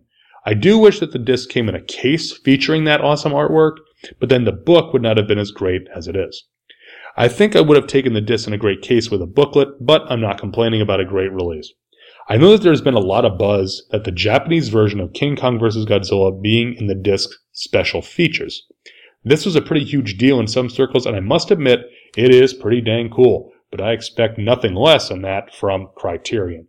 Uh, yeah, I'll jump out of here again agreed. You know, I was talking about this on Twitter because the neither copy of King Kong vs. Godzilla on the actual regular disc in the set, it's the, actually the American one, whereas they include the Japanese one as a special feature because that Japanese one is rough. It is really in poor shape. The, the sound is good, but the picture is rough just because of the kind of the history of that film and how it was maintained in Japan. It's it's they don't there's not great elements for them to work with.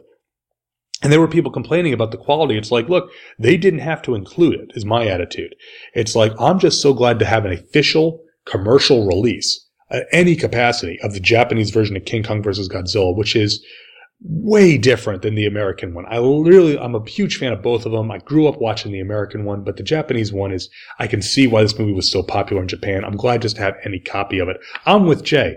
It's a big deal to get that. No, it's not perfect, but you know, it's an official release. The other thought I have is I just hope that having this officially released and available wide in the US puts to bed the notion that urban legend that Godzilla wins in the Japanese version forever. I hope that's gone and I need to say, well, go buy that Criterion set and watch it. It's a good price for, for, uh, for 15 movies. Uh, so let's see. Jay continues. In other news, Amazing Figure Modeling magazine has announced that issue 69 will have a Godzilla theme. The issue, which should be out in early 2020, will feature a history of Godzilla super deformed kits and tons more great kaiju related kits and coverage. All this and so much more destruction awaits you in the next foot stomping, city smashing issue of Amazing Figure Modeler. I figured your listeners might be interested in that issue. Uh, Jay finishes, well, that's about it for now. Thanks for the great shows and keep 'em stomping, signed Jason yeah, I, I, appreciate that because I don't read AFM, Amazing Figure Model. My brother and my father are the modelers in the family. Um, if you go check out my brother's uh, page on uh, Facebook, uh, either his personal page or the Art of Horror Collective uh, uh, page that he runs, you can see all the amazing modeling stuff that my brother does. And uh, you know, if you go listen to on Bots, Bugs, and Babes, uh, they, my dad and my brother did an episode covering Jersey Fest 2019, which is a big modeling convention in New Jersey. And, uh, Jay had, uh, he had a really, let's just say he, uh, his, he's had kind of a tough run with some uh, personal stuff going on. And that was kind of a, a really big deal, that show. And I, I, advise you to go listen to that. It's a lot of, a lot of fun on that show. But, uh, but yeah, but AFM is always neat because they've got these kits. First off, they, they do just not only regular kits, but like garage kits and stuff that's way out of my league that I've got no, no chance of ever doing right. So seeing somebody else building them up is a big deal. And kaiju modeling is a strange little niche inside of it. Uh, it goes back to what I was talking about earlier that as Daikaiju Otaku, we really like to classify things and have things be sized and all that. So it really gets into that. So I'm definitely going to put that out. I believe, I'm not 100% sure, but I believe you can order Amazing Figure Modeler through previews. Um, so I'm going to see if I can order it through DCBS when I order my comics. I'll my issue with GFan, which you can also get through uh, um, through previews. Uh, and if not, I'll I'll go and I'll just go buy it from I mean, AFM. I'm sure they have a way I can buy a single issue or maybe a digital download of it and check it out. So uh, thank you very much for the email, Jay. Really appreciate it. See, this is what I'm talking about. Jay keeps up on stuff too. So any news or anything you find out, just send it in. Anything you think would be interesting, like this AFM uh, magazine that's coming out. Go ahead send it in. Let's let's share it with the group. Let's uh, keep the community well informed. So social media likes, shares, and retweets for our last episode came on in from a lot of sources. We had uh, love from Sadie, the Skeleton Lady, Nathan Marchant, Jimmy from NASA, and together they are the Monster Island Film Vault.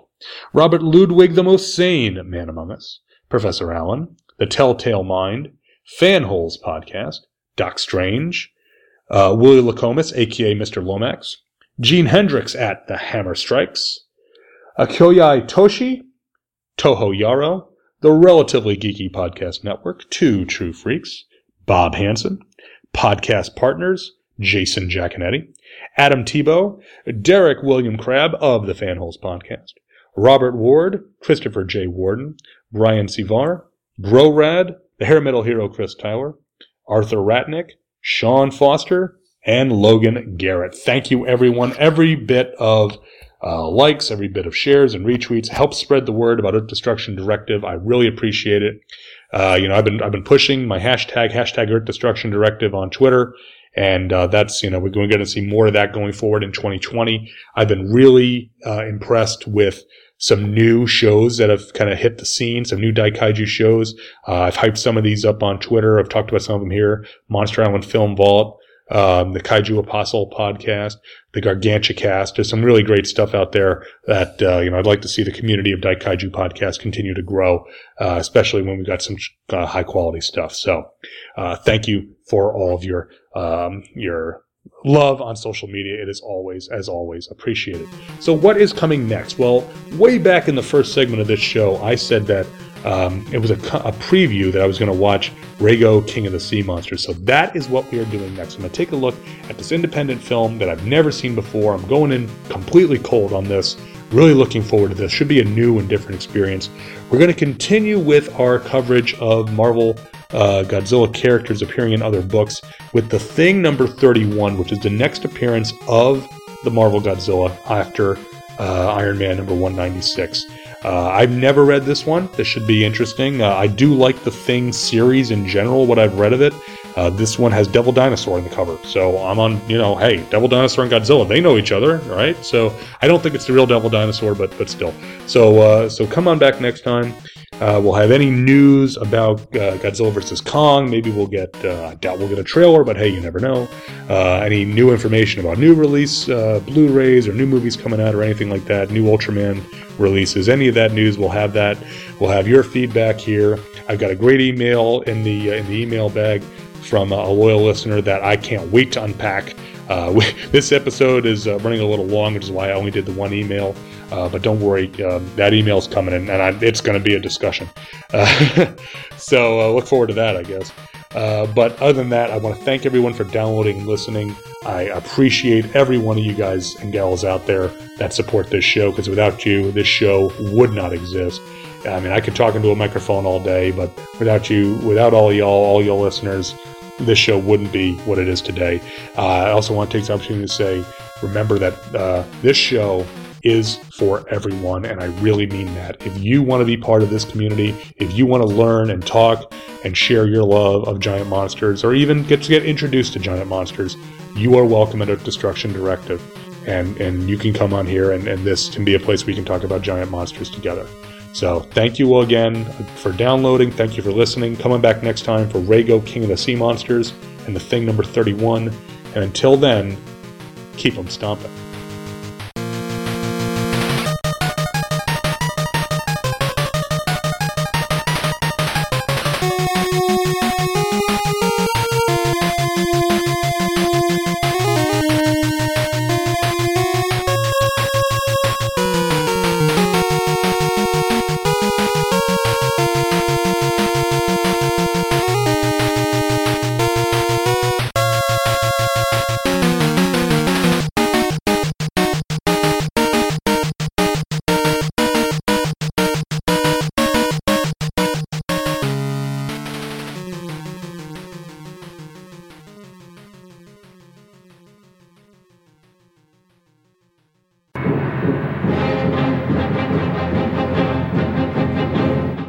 This has been Earth Destruction Directive, a Dai Kaiju podcast, produced and created by me, Luke Giaconetti, as part of the Two True Freaks Internet Radio Network, available at twotruefreaks.com. This is a fan work celebrating the history and culture of Japanese giant monsters. All movies, TV shows, comic books, characters, and other intellectual property is copyright their respective copyright holders, and no infringement is intended or implied.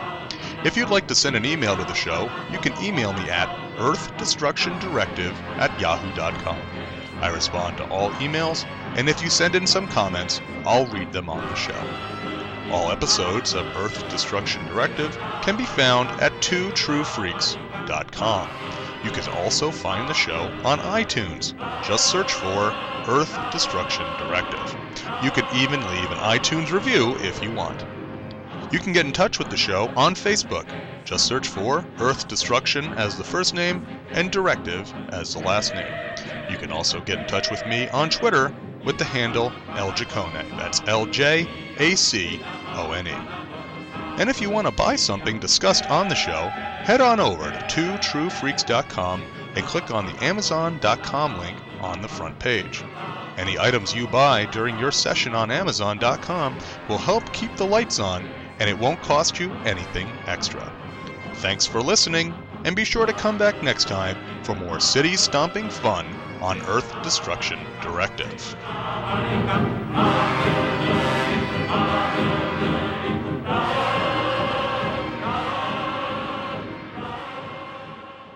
Tune in next time to hear the crusty old podcaster from Oklahoma say, There's a WTF moment if I ever saw one. Well, it's big and terrible. More frightening than I ever thought possible.